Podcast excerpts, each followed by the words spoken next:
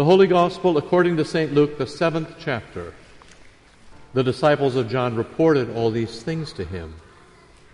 And John, calling two of his disciples to him, sent them to the Lord, saying, Are you the one who is to come, or shall we look for another? And when the men had come to him, they said, John the Baptist has sent us to you, saying, Are you the one who is to come, or shall we look for another? In that hour he healed many people of diseases and plagues and evil spirits, and on many who were blind he bestowed sight. And he answered them, Go and tell John what you have seen and heard. The blind receive their sight, the lame walk, lepers are cleansed, and the deaf hear. The dead are raised up, the poor have good news preached to them and blessed is the one who is not offended by me. When John's messengers had gone, Jesus began to speak to the crowds concerning John. What did you go out into the wilderness to see? A reed shaken by the wind. What then did you go out to see? A man dressed in soft clothing. Behold, those who are dressed in splendid clothing and live in luxury are in king's courts. What then did you go out to see? A prophet? Yes, I tell you, and more than a prophet. This is he of whom it is written Behold, I send my messenger before your face, who will prepare your way before you. I tell you, among those born of women, none is greater than John. Yet the one who is least in the kingdom of God is greater than he. This is the gospel of the Lord. In the holy name of Jesus, Amen. Often we see the flow of our life as a series of benchmarks go to school, graduate, then go to college and graduate, get a job, buy a house. Once you reach each benchmark, another one is delivered. But of course, what happens when you reach that final be- benchmark? When there are no more, when it's the end? Theoretically, once you've checked everything off your list, life should be great, right?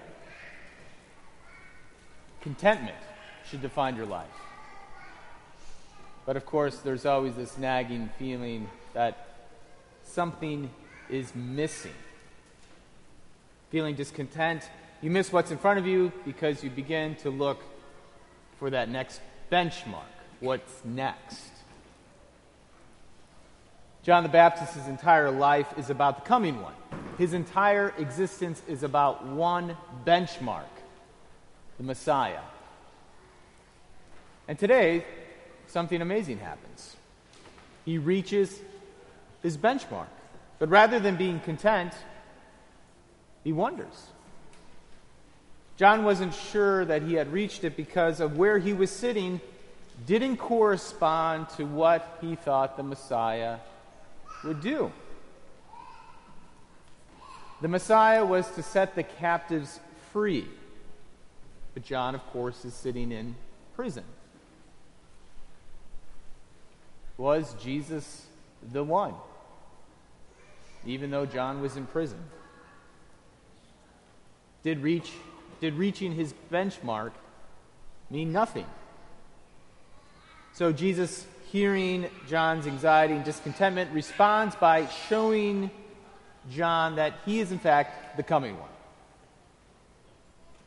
But rather than telling John not to worry about it or to not question whether he made the right decision about his life, Jesus does something.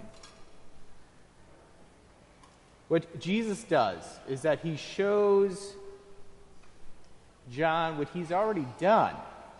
In a sense, Jesus is showing John what's already there. Because the healing and the resurrecting and the preaching of the good news, the forgiveness of sins, are things that John, or Jesus has already done in the Gospel of Luke up to chapter 7. In a sense, John had the answer to his question standing right in front of him. there are no more coming benchmarks for John. Jesus has come, which means the fullness of John's life is already with him. Even in prison, Jesus shows John that he has everything he's longed for. Because in Jesus, God has arrived, and salvation has come for John. Now, what John might need, though, is a little hygge. Hygge is a Danish word for cozy contentment, and it was made fairly well known last year through a small book called The Little Book of Hygge Danish Secrets to a Happy Life. Now, if you haven't heard of Hygge, Hygge is just simply where everyday pleasures become sources of joy. And it's really the antithesis of living your life focused on the next benchmark. And really, the best season for Hygge is now. Although it being very warm today, Hygge is a great way of combating the dark and the cold by warming up with a warm drink and a nice conversation with a friend. See, there's no program or trick for Hygge. It's just simply seeing what you have right in front of you rather than focusing on what you don't have. Now, of course, Jesus doesn't show John Hygge. He shows himself to John. Because John doesn't really need Hygge, he needs to recognize who is in front of him. See, with Jesus, there isn't a next one, He is it. And once you've met Jesus, your life becomes content because your life has been filled up by God Himself. Now, this contentment comes from real things and not just nice thoughts. That's why Jesus doesn't give John some words, but shows him real life events. Jesus shows John that he actually penetrates real life. And what he gives really changes you. When Jesus arrives in your life, contentment ensues because you have what every human heart longs for a life with God. In the Old Testament reading, Zephaniah says that God will quiet you with his love. All the restlessness and discontentment will be quieted. That means to be made peaceful because God, as it says in Zephaniah, is, is in, in your midst. God is present with his love. And St. Paul says in the epistle then, to not be anxious. And St. Paul says this because he knows that Jesus is present, ready to show himself in your everyday life. Since Jesus changes our everyday life by giving us contentment with his presence, we, of course, then can follow Paul's first words in the epistle reading Rejoice. We can rejoice because we've made it, because of Christ's work. By believing we have in Jesus what our hearts long for, that's reconciliation with God and a life with Him. Our life then is lived rejoicing. Our life is marked by joy. The joy is not a result of another benchmark, as if we got that one more possession, or if we got that one more thing, or if we got that one more job, then life would be good. But the joy flows from the one who's already standing in front of you.